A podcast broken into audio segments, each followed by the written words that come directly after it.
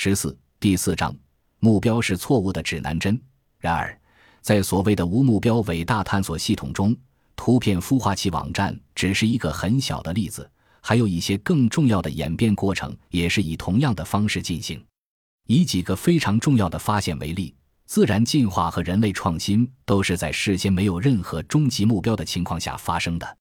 这两个至关重要的过程都比图片孵化器网站更深刻、更复杂，但仍然遵循了无目标的原则，这着实令人震惊。然而，目标思维的力量在我们的文化中是如此根深蒂固，以至于我们倾向于认为生物的进化和人类的创新都是由目标驱动的。此时此刻，你甚至可能开始质疑：我们两位作者怎么能够声称自然进化或人类创新没有任何目标呢？鉴于我们已经在上一章看到了无目标的探索在图片孵化器网站上呈现的有违常理的变化。我们不妨更进一步的思考，为何目标导向思维，哪怕在自然进化这样无人不知的过程中，也同样发挥了误导作用？这或许会是一个有趣的反思过程。请注意，本书大部分章节的内容都将专注于引导诸位挑战不同领域的目标导向思维。在每一个案例中，我们都会首先展示传统的。基于目标的探索和发现的观点是如何反过来阻碍了人类的进步，然后强调非目标性思维如何以全新的视角重塑已有的假设。生物的进化作为地球上最终极的发现过程，是我们尝试重新审视整个过程的一个极佳切入点。自然进化是一个充满发现和创造的过程，产生了多样且极其复杂的生物体。我们熟知的自然界。在很大程度上都是自然进化的产物，从遍布全球、孕育了生命的绿色植被，再到人类自身，自然进化创造的生物复杂性和规模，再怎么被崇拜都不为过。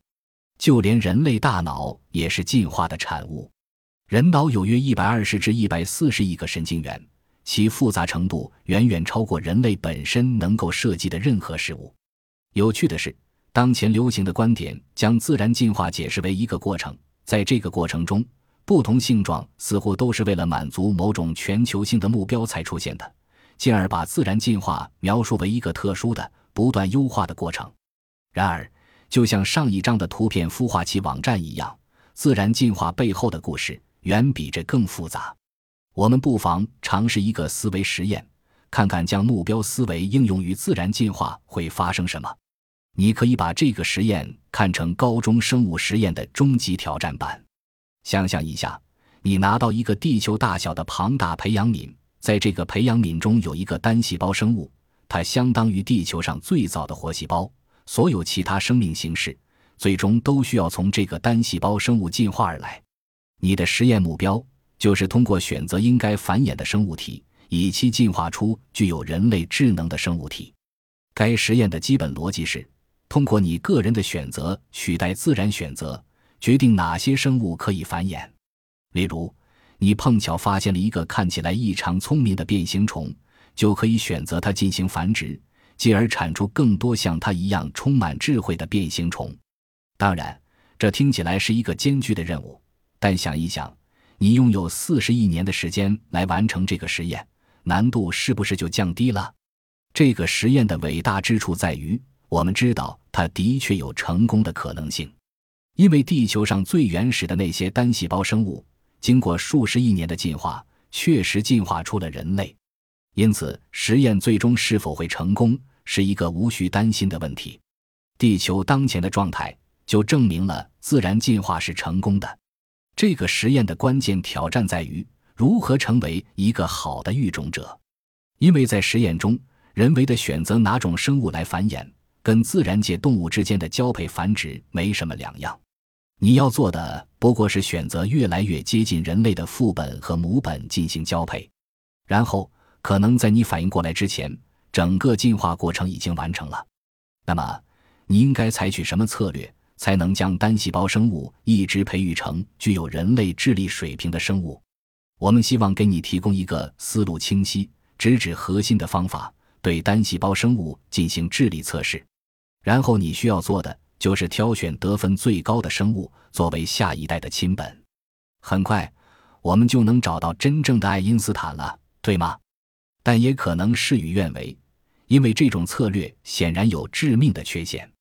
如果你真的对单细胞生物进行智力测试，那么它们能不能存活下来都是个问题，更别说进化出任何类型的智能生物了。但是，为什么此类通过智力测试筛选进化方向的方法就行不通呢？毕竟，这个方法遵循了目标导向的普遍进度衡量原则。也就是通过比较当前的位置和想要达到的位置来衡量我们在实现目标方面的进展，但这个原则的正确性和适用性越来越令人怀疑。正如这个思维实验再次揭示的那样，查尔斯·萨克尔，美国计算机科学家，因设计与实现了第一台现代个人电脑 Zero Celto 而荣获2009年图灵奖，被誉为现代 PC 之父。问题就出在这些看似通往人类智能水平的踏脚石，根本就不代表任何智力。换句话说，人类的智力是进化论的一个欺骗性目标。欺骗再一次发挥了迷惑和误导的作用。从单细胞生物到人类的进化过程，真正的踏脚石并非提升智力水平，而是多细胞化和两侧对称等与智力毫无关系的突破。几百万年前。人类的祖先还是一只扁形虫，它在智力方面没有任何值得称道之处，但其一项伟大意义是进化出了生物的双侧对称性。谁能想到生物的两侧对称是写出一首好诗的必要条件？但它的确是创造出莎士比亚道路上的一块重要踏脚石。利用智力测试决定进化方向的问题在于。他完全忽略了这些具有里程碑意义的重要发现，相反，他浪费了宝贵的精力来测量一种直到数百万年之后才会具有重要意义的属性。正如哲学家马歇尔·麦克卢汉所说：“我不知道是谁发现了水，但它肯定不是一种鱼。”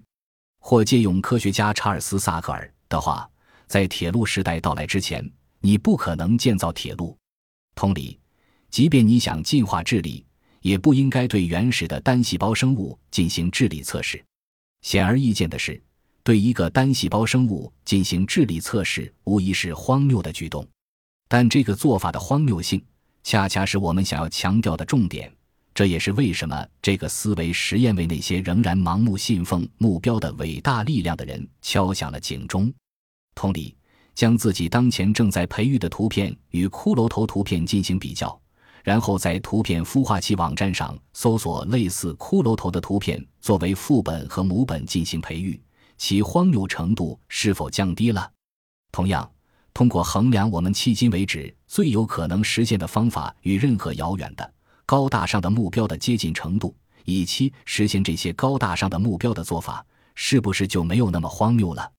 这个思维实验想要揭示的是。由目标驱动和以目标为导向来追求成功的传统做法，可能会导致真正荒谬的行为。然而，无论荒谬与否，目标能够推动伟大事业实现这一假设，已然主导了我们文化和日常生活的方方面面。让我们回到思维实验室，再度审视地球这个巨大的培养皿。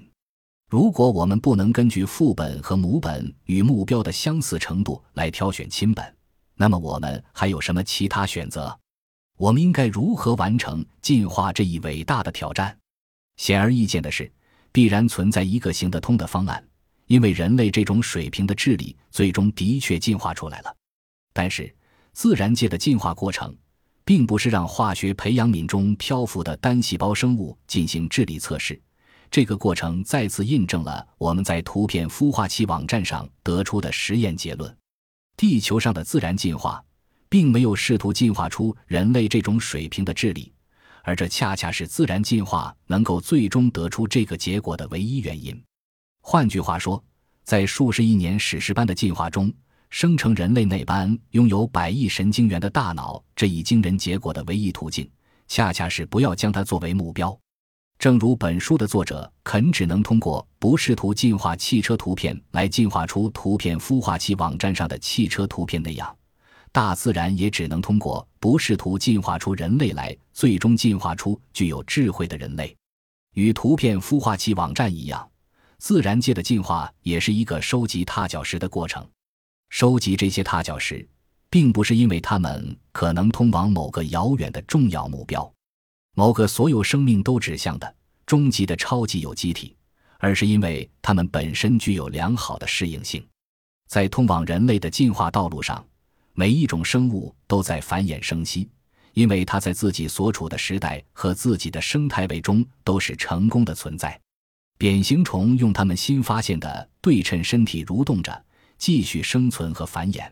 而繁衍就是进化过程中延续血脉的唯一要求。一些旁系后代是否会进化成为人类，就与他们无关了。按照这个意义理解。自然界最终产生的东西，并不是它最初的目标，就像图片孵化器网站一样。这就是自然界能够产生这么多非凡且多样化生物的根本原因。本集播放完毕，感谢您的收听，喜欢请订阅加关注，主页有更多精彩内容。